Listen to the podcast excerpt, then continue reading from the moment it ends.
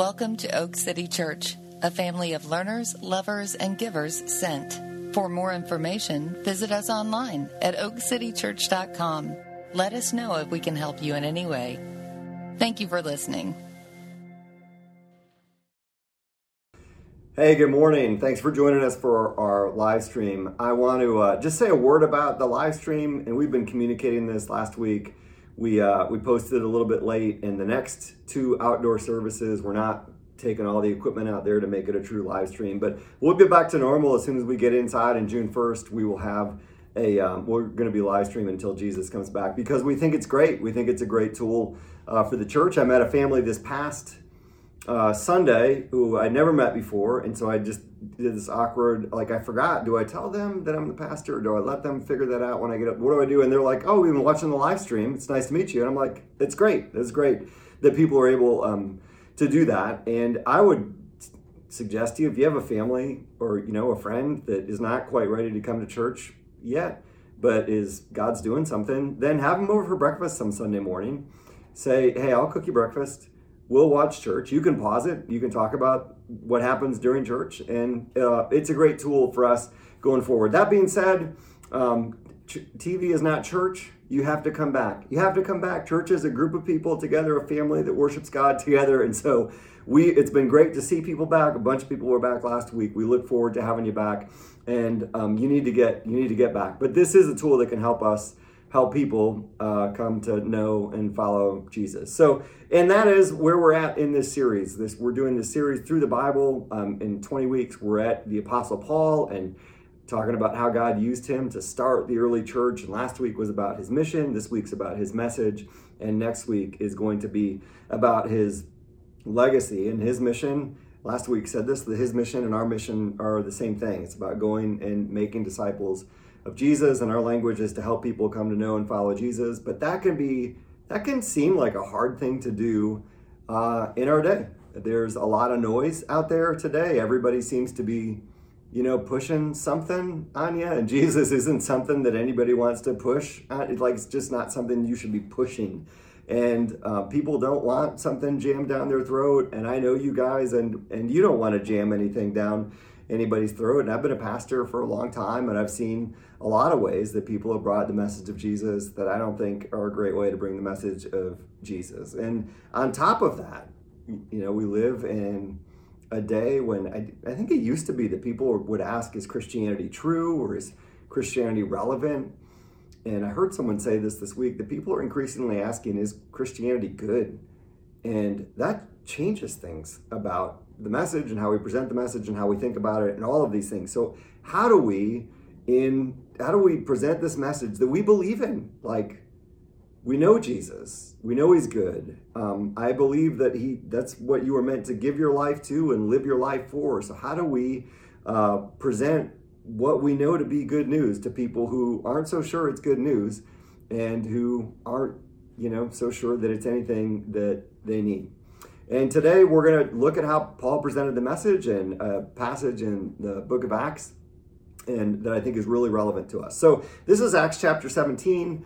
Uh, I'm going to start in verse 16. I'm going to read all the way to verse 34. This is going to take a little while. So open your Bible, um, if you have one, or on your phone, uh, pop one open and read along with me. Acts chapter 17, verse 16. Now, while Paul was waiting for them at Athens, his spirit was provoked within him as he saw that the city was full of idols. So he reasoned in the synagogue with the Jews and the devout persons, and in the marketplace every day with those who happened to be there. Some of the Epicurean and Stoic philosophers also conversed with him, and some said, What does this babbler wish to say? Others said, He seems to be a preacher of foreign divinities because he was preaching Jesus and the resurrection. And they took him and brought him to the Areopagus, saying, May we know what this new teaching is that you are presenting, for you bring some strange things to our ears. We wish to know, therefore, uh, what these things mean. Now, all the Athenians and the foreigners who lived there would spend their time in nothing except telling or hearing something new. So, Paul, standing in the midst of the Areopagus, said, Men of Athens, I perceive that in every way you are very religious. For I passed along and observed the objects of your worship, and I found also an altar with this inscription to the unknown God. What therefore you worship is unknown, this I proclaim to you.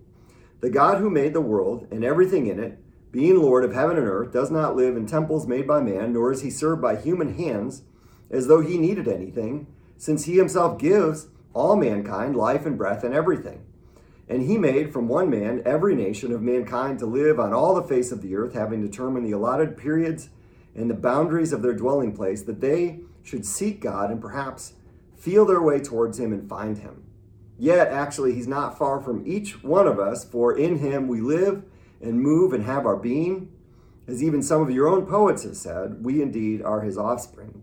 Being then God's offspring, we ought not to think that the divine being is like gold or silver or stone, an image formed by the art and imagination of man.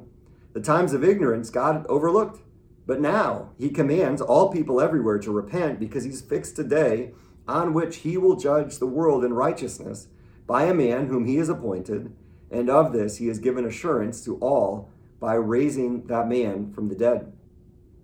Now, when they heard about the resurrection of the dead, some mocked, but others said, We'll hear you again about this. So Paul went out from their midst, but some men joined him and believed, among whom were Dionysius the Areopagite and a woman named Damaris and others who were with them. Okay, so this is the passage. I'm going to break this down into uh, three sections the recipients of Paul's message, the arrangement of Paul's message, and the response uh, to Paul's message just to help us digest it. So I'm going to start with the recipients of Paul's message. Paul is in Athens. Athens is um, like the most intellectually significant city in the world at that time. You know, the legacy of, of Athens is Socrates and Aristotle and Plato and Pericles and Pythagoras and all those guys that you learned about um, in school. Rome had become the seat of power by this point in history, but Athens remained the intellectual hub in the world, and Paul is there for the first time and just kind of hanging out. he uh, they got kicked out of another Greek city. He's waiting for his guys to catch up with him, and then they're going to figure out uh, where they go next. And so this is Paul found opportunities to talk about Jesus everywhere. He's just in Athens. He's not even on mission in Athens, but he he's going to talk about Jesus everywhere because there are opportunities to talk about Jesus everywhere. And so in this passage it says he reasoned in the synagogue with the Jews and the devout persons and in the marketplace every day with those who happen to be there. And then it says some of the Epicurean and Stoic philosophers also conversed with him. So there's really kind of three categories of person there. There's Jewish people, religious people, the Jews and devout person in the synagogue. And so that's like talking to church people that need the gospel because they need the gospel. I thought about this and I thought about growing up. I um, I grew up in the Midwest and half the people, half of my friends were Catholic and it's a it's a certain you know flavor of Catholic folks up in the Midwest, and there's a lot of guilt and shame. And we had conversations about works and faith, and I would go to Ephesians two all the time to talk to them about faith. That it's um, by grace you've been saved, uh, not by works that no man may boast, because that's what they needed to hear. And I knew it. And so Paul knows how to talk to the religious people. And then it says he talks in the marketplace. Now, the marketplace um, for them is like it's a, it's a different thing. It's not going to like Food Lion uh, and talking to the cashier so much. It's although that's good, but it's if you if you've been to a, a, like a foreign country or second or third world country, they still have markets where it's the, the center place of um, the city. It's where people come to hang out and to talk in Nicaragua. When you go down to Leon, there's still a market, and it's one of my favorite places to go in the city. And that's a bit what this is like. It's where people exchange ideas. Might even be a little bit of the internet, you know, in the marketplace. And so you talk to people there about Jesus. Um, I am not an extrovert. I like people.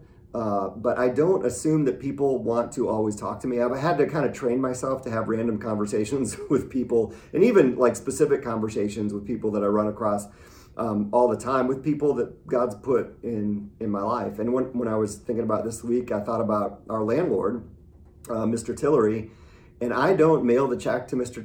Tillery. I drop it off at his office um, every month because I just want to see if we can hang out and talk for a little while because I like him um, but, but also because, uh, you know, I, I know that occasionally we get in conversations about faith and Jesus, and that's good.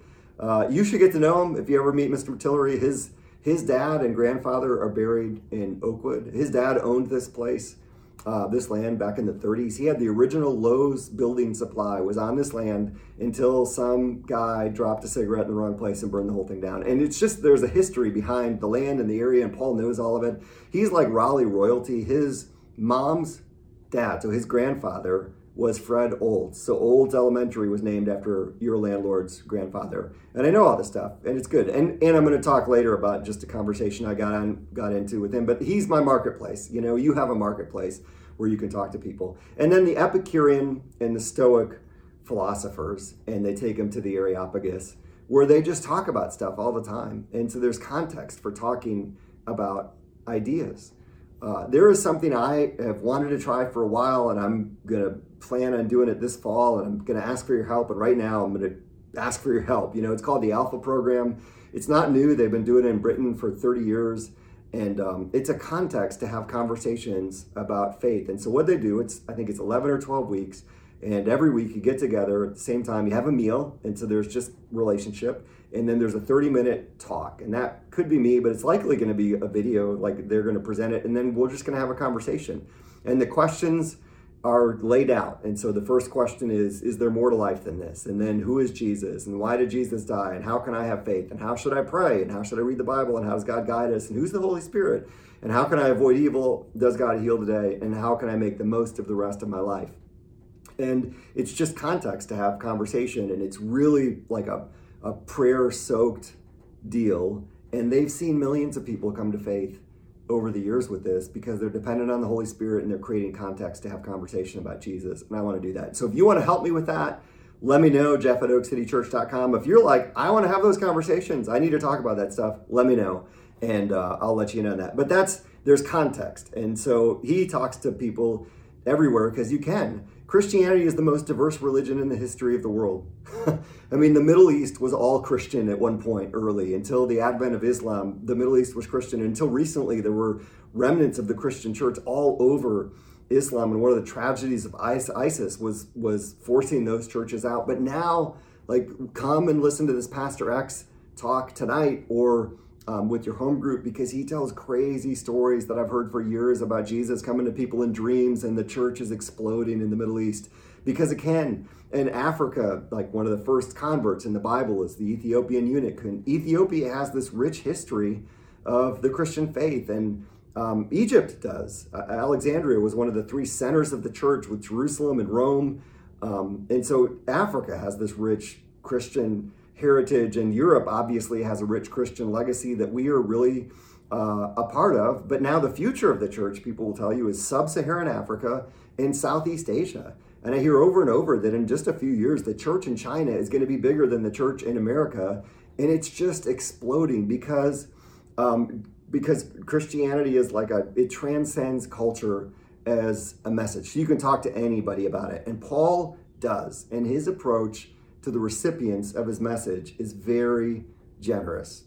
I want you to catch this and I want you to ask yourself like, is the church's uh, you know, position, posture towards the culture around us, the recipients, generous, like Paul's is. Is mine uh, generous? So some of the Epicurean and Stoic philosophers also conversed with Paul, and some said, What does this babbler wish to say? And babbler was not a positive word. It was an idiom. It, it, meant like someone who just recycles old ideas and has nothing nothing new to say or meaningful to say.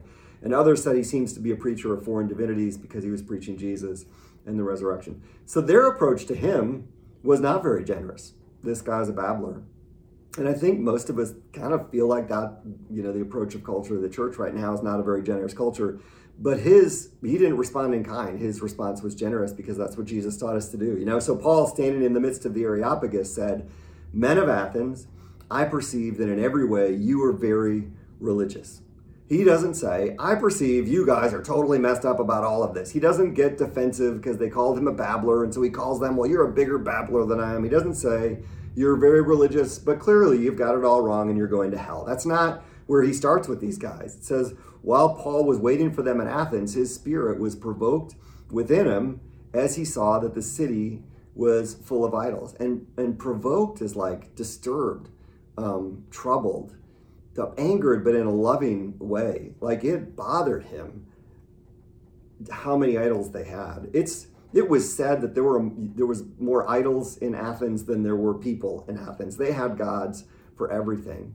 And in a way, this got me thinking about culture today and where we are and And I mention this, I feel like uh, every couple months, that every survey that comes out about people's religious affiliation, the fastest growing group is the is the nones, the N O N E S, the people that they're not atheist, they're religious, but they're not affiliated with a specific denomination or even a specific religion. They're just uh, spiritual. You know, formal church membership in the latest one of these things is at a hundred year low, but people are not getting less religious.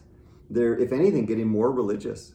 Uh, I cited an article a few weeks ago from the, the Los Angeles Times about how the millennials um, have replaced religion with astrology and crystals. And they cited an article from the New Yorker saying this is the astrology generation. Y'all, we live in Athens. We live in the Athens of our day. Uh, in many ways, and Raleigh even, we're so educated. It's an, intellectual and philosophical hub of the world but people that are seeking God. It's sophisticated and educated people that get into things like Wicca and astrology because they know there's something more. And that's what the Athenians were. They knew there was something more. Uh, a big part of the reason that I listen to geeky podcasts and read geeky articles all the time and then share them with you every Friday uh, is because I'm a student of the culture. Um, part of it might be because it's my preferred way to procrastinate, but a lot of it is because I I want I want everybody to get along. I want everybody to see this and understand it. So I want to understand where people are, and part of that is how I'm wired as by personality and as a pastor. But part of it is just that's you know the role that we play as uh, the church and the temptation for the church um, in response to people getting like less specifically religious and more just generally religious is to lament. It's a temptation to anger and frustration about how we as the church have lost ground over the years. And whenever these surveys come out about the nones, like I find out about them because there are articles written by Christians that are wringing their hands about how, you know, how horrible this is. Um, and in, in like it makes sense. The church has had power in our culture for for you know 300 years. You know, the country was founded on Judeo-Christian principles and I think that was good uh, for the church. It was good for the country. I think it was good for the world. But a byproduct of that over time was that it was culturally beneficial for people to be a part of the church, even if they didn't believe in Jesus. You know, uh, there was a social benefit to being a part of a church. And there's a coercive aspect to that where people looked like they believed when they really didn't. And, and a coercive aspect for the, the larger culture to feel like they had to live by Christian morals because they would be shamed or ostracized if they didn't. And that is all gone now, or it's rapidly going away. It's more likely that there will be a cultural cost than a cultural benefit to being associated to the church. And the people that did feel coerced into behaving a certain way are kind of mad about it and want someone to pay. and and what I think that has revealed is that church has been running on the fumes of cultural power for a long time now and that's not working anymore and it's like we're having to change fuel sources to the real power of the holy spirit that raised jesus from the dead to fuel the forward motion of the church and of the gospel. And we're, we're being called uh, to depend on the spirit in a new way because that cultural power is gone. It's the best thing that could ever happen to the church but it's hard and we don't get it. And i think that's why paul is so helpful in this scene. It says, Paul, standing in the midst of the Areopagus, said, Men of Athens, I perceive that you are in every way very religious, for I passed along and observed the objects of your worship. I found an altar with this inscription to the unknown God. What therefore you worship is unknown, this I'm going to proclaim to you. And so let me move to the arrangement of Paul's uh, message. And so the message is always the same message which is a testament to the, the timelessness and the transcultural nature of the gospel.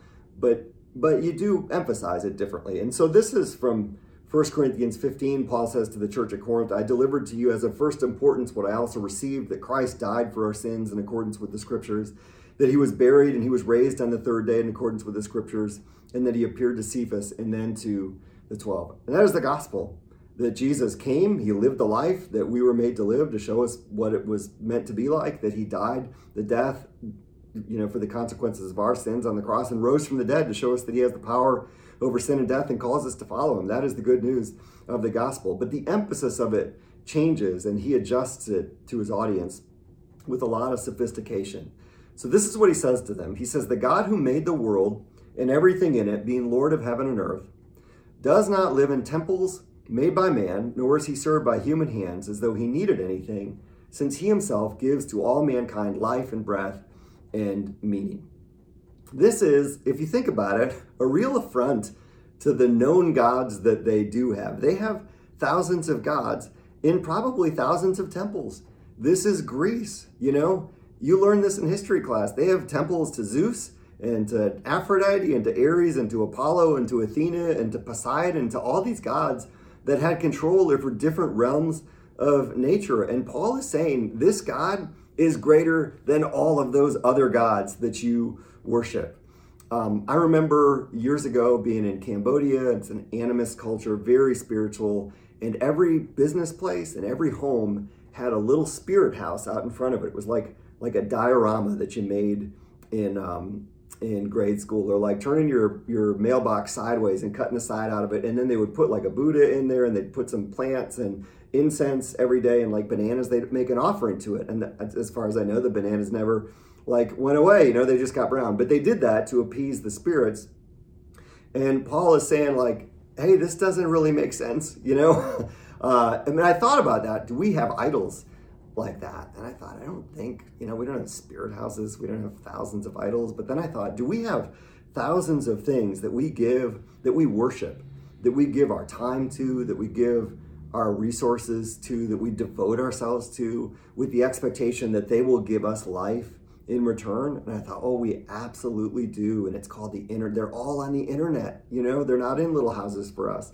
Um, in this passage, when it says they did nothing but debate new ideas, I thought, man, this is the internet, and it always offers us something new that will give us life. There's I, don't know how billions of hours of YouTube videos out there that you can and probably have watched. There's billions of dollars worth of products on Amazon that scream at you, I will give you life. There's Facebook and Instagram and all the new things that are happening have happened that you have to see, and these will give you life.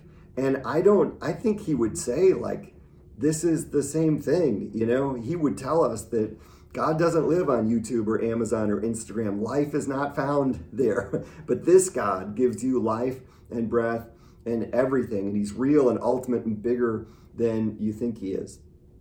And so it's a contrast um, to their gods you know uh, and he says that he is this god is transcendent above all those gods and yet in the very next breath he says he's immanent he's right here paul goes on he made from one man every nation of mankind to live on all the face of the earth having determined allotted periods and the boundaries of their dwelling place that they should seek god and perhaps feel their way towards him and find him so he's bigger than all your gods but he's also more personal than all your gods and he made you because he wants relationship with you uh, John and I were talking about this week. A lot of times when we talk about the gospel, we start in Genesis 3.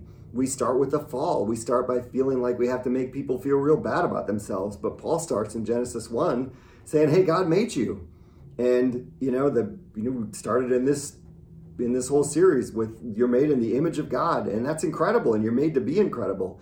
And Paul says he knows where you are right now, and he has you here to seek him because he wants a relationship with you and the whole thing is really it's incredibly positive you know and there's part of us i think we have a lingering thing um, depending on how long you've been in church of like yeah but judgment we have to make sure that they know there's this big gap between them and god and there's a reason jesus died on the cross and then paul says yet he's actually not far from each one of you, each one of us for in him we live and move and, and have our being and even as some of our own poets have said for we indeed are his offspring and that doesn't I remember like studying this years ago and thinking, well, what about the gap, Paul? What about the gap that the cross has to go? You know what I mean? But it's just a different, it's a different way of presenting the same message for a group of people that are in a different place.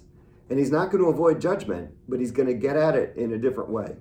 And so he says, being God's offspring, we ought not to think that the divine being is like gold or silver or stone, an image formed by the art and imagination of man. The times of ignorance God overlooked, but now he commands all people everywhere to repent because he's fixed a day on which he'll judge the world in righteousness. the days of the former times of ignorance, uh, God has overlooked. I read once in a commentary that that's like Paul saying, Hey, listen, God has winked at your sin, and I almost fell off of my chair. You know, this is not Jonathan Edwards preaching sinners in the hands of an angry God where people fainted and cried. but it's also not um, what is increasingly being termed like progressive Christianity that oftentimes takes the cross right out of Christianity and says, you don't need it. And Paul doesn't do that either. He says, um, God is, he commands all people everywhere to repent because he's fixed the day on which he will judge the world in righteousness. And you don't repent of something unless you have to turn from it. That's what it means. You don't repent unless you understand that there is sin and he's going to bring judgment. You know, and I think Paul's saying your pursuits are completely vacant and you need to turn away from them to the God who is real. And a sin is it's a hard it's a different thing to talk about in our culture today. It seems like a foreign concept um, to a lot of people. And I'm I'm not uh, you know, I'm not totally sure why that is. Maybe it is because we're in an age where people are asking if Christianity is good. And so there's a who are you to tell me about what sin is vibe uh, to folks that are coming from a Christian perspective. But deep down, I really believe this. People know their flaws better than anyone else. They may, you know, not want to talk about them, and you may have to get really close uh, and love really well to make yourself a safe enough place, and, you know, and be transparent yourself to have a conversation with somebody um, about sin. But people know it. Um, I, the the past few years, have, have come to talk about about just about the idea of heaven and hell and the afterlife and what people believe about it. Because I think when you get down to it, people know something needs to change for heaven to be any semblance of what we think heaven is. You put you put a thousand me's any place for eternity, that is going to be closer to hell than it is to heaven. And I know it. And you know that about yourself too. Like change needs to happen. And there are consequences to the things that we either won't change about ourselves or can't change about ourselves. And there's a culpability to that. Um, and and a guilt. And so we understand this, that judgment is a real thing, even if we might think about it in a little bit different terms. And repentance is something that's necessary, and grace is something that we need from God. People might be more convicted of their sin than we give them credit for. And Jesus said, you know, before he went to the cross, he told his disciples, when the Holy Spirit comes, the Holy Spirit will convict the world concerning sin and righteousness and judgment. And so I think there's part of us that just has to believe that that's true. And that job isn't, you know, that's part of the message for sure, but it's not our job to convict people of sin. He has to do this. And Paul then brings it to resurrection and said he's shown all this to us by by resurrecting this man from the dead. And so all the elements of the gospel are in there for people to believe. It's the same message, but there's a bit of a different as- emphasis to it and some sophistication um, to how he does that. And I think a lot of dependence on the Holy Spirit in how he um, presents it. And so the third thing I want to talk about, this is pretty brief, is the response to the message. Now, when they heard of the resurrection of the dead, some mocked, but others said, We'll hear you again about this. And so Paul went out from their midst, but some men joined him and believed, among whom were Dionysius the Areopagite and a woman named Damaris, and others that were with them. And so some people reject the message and the messenger outright, right there. And some people want to know more. And some people are ready to follow Jesus, and they're ready to follow Jesus right now. Uh, this response is common. Read through the book of Acts, read later when he gets to Rome and presents the message, and it's the same thing. Some people are like, this is stupid. Some people want to know more about it, and some people are ready to, for Jesus right now. Uh, it's the same in many cities. It's it's similar to how Jesus articulates it in the parable of the sower, that you're going to throw that seed out and you know some it's going to come up on the on the uh, the path and some people are just going to reject it and some people are going to kind of receive it and maybe not quite be ready for it and some people are going to be totally ready for it. Are you ready for those three responses? Um, are you ready to be mocked? You know are you ready for people to make fun of you? Um, you know on the one hand people can be uh, forgiven for having a hard time believing that a guy rose from the dead and that that's the hinge of history. Uh, on the other hand um, people also should shouldn't assume that everybody that's followed Jesus for the last two thousand years is a complete fool, you know. and I think that happens a lot, and I think they're mocking it for another reason. And you're just going to have to be a part of that and and deal with it. Paul said, "I become a fool for Christ's sake." and I think we're called into that in some ways. You know, I uh, last week I talked about a guy that that talked about how in our culture he feels like there we are suppressing truth in a lot of ways. But he used this illustration of like taking a watermelon. If the watermelon is the truth, and you're trying to keep it underwater in a pool, you can only do that for so long. The watermelon is always going to come back up, and he said he feels like that's happening in our. It's going to happen in our culture, and has happened, and will happen, and uh, continue to happen. He he told this story about um, being asked to be a part of a panel on CNN, and um, and he couldn't do the first one. They called him back and asked him about another one. It was it was when uh, Bruce Jenner was transitioning to be Caitlyn Jenner, and he was going to give a Christian response on that. So it was early transgender conversation, and he said, "Okay, you know, I'm, I'm willing to go ahead and do that." And the guy's like, "Okay, great, I got a Christian for my panel." He said, "Um, oh, well, what's your position?" Uh, like it'd be helpful to know that. And, and and this guy said, he said, "This is the best I can remember." What I told the guy on the phone. He said, "Look." I'm a Christian. Jesus loves people who are transgender. This has become a politically hot issue, but the studies show that trans people are more likely to suffer psychologically from depression, loneliness, anxiety than others. And I think we need to calm down, find common ground, and ask how we can help this community of people. And he said, I got done, and it was real quiet on the other end. And the guy was like, Dang it, I can't have you on. You're way too compassionate, you know? and so, like, people, there's just an example. People don't, it's about more than just the message and it's about more than just the evidence for the message. I said this a few weeks ago that Jesus said to um, Chorazin, and maybe it was Chorazin and Bethsaida, woe to you because like you had so many works done in you and yet you didn't believe. It's about something is going on deeper than the evidence and you're going to run into that if you give the message of Jesus. It's guaranteed. It's guaranteed. Are you ready for that? Some people are willing to hear more. And are you ready to engage that conversation and do um, some homework? I, uh, I mentioned our landlord, Paul. And so a few weeks ago, I dropped the rent check off, and he paid me a real big compliment. We got talking about COVID and church and just some things that people are struggling with in some situations. And he said, I really admire you for the way you engage, you know, deeply in people's lives. He said, early in my career, I was in the Army and I was a counselor in the army and it was hard. It was hard carrying people's burdens like that and i felt like i didn't have anything really to say useful to say to him to help him and so i had to, to get out of it.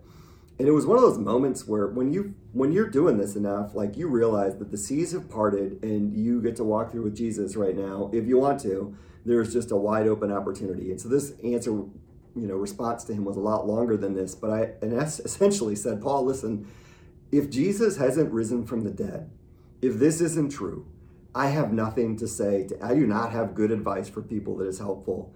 I have a resurrected Jesus and the power of the Holy Spirit, and that's it. And that is an awkward way to leave a conversation. And it was just that awkward. And I knew it was going to be, and it's fine because I'm going to drop the rent check off again next month and we're going to have another conversation and we like each other. You know what I mean? So are you willing to like give the people more when they want more? And are you ready when some people are ready right now. Are you ready to say somebody to somebody, you know what? Like, let's do this right now. Let's pray. And you can just confess that you're a sinner to Jesus and thank him for dying on the cross for you and rising from the dead and tell him you believe in him and that he's stuck with you, that you're going to follow him, that you're his disciple. And that'll be a great moment. It'll change your life forever. Are you ready for that? And so to finish off this message, if you're a Christian, you know, I'd ask you to think through those things. Who are the recipients that God has put uh, in your path and are you open to them? Are you generous towards them um, you know in, in your approach? Uh, how are you communicating the message to them? And are you doing it in a way that, that makes sense to them? And are you ready for the responses that they might give you? And if you're tuning in today and you are not yet a christian that you have not bought into who jesus is and what he's done for you i'd ask you how have you responded you know, which of those responses describes you the most that you just kind of think this is foolishness? Like that might be a response. Or you want to know more. And if that's you, then maybe you're the one that needs to do the alpha course and be a part of that conversation. And you need to let me know because I need to make a list and get this thing going because I'm super excited about it and having that conversation with you. But go get more information if that's it. And if you're ready, if you're like, I don't know when I got ready, but I am ready and I believe this and I want to give my life to Jesus and follow him, then you pray that prayer right now and let me know because we need to help you grow as a disciple. And we'll get that baptismal set up outside next week and we'll baptize you because that's what Jesus tells you to do. And nothing would give us greater joy than to do that and celebrate that with you. Father, thanks for this um, scene. Thanks uh, that this happened, that you led Paul to Athens, that um, these folks heard him talking about Jesus and called him a babbler. and uh, but wanted to hear more, and that he got the chance um, to talk about the truth of the life, death, and resurrection of Jesus uh, to these folks, and that some of them believed, and we're the legacy of that. That the church moved forward through that. God, would we be uh, ready, willing, and able to have conversations with the people that you put in our path around you? Would you help us to discern the the best way to present the gospel in the context of the conversations that we're having? And would you be um, help us to be ready for the responses um, that we are going to experience God. And would you go before us and be with us and go behind us in, in all of these conversations? Would it all be for you and for your kingdom and your glory? We love you and pray this in the name of Jesus. Amen.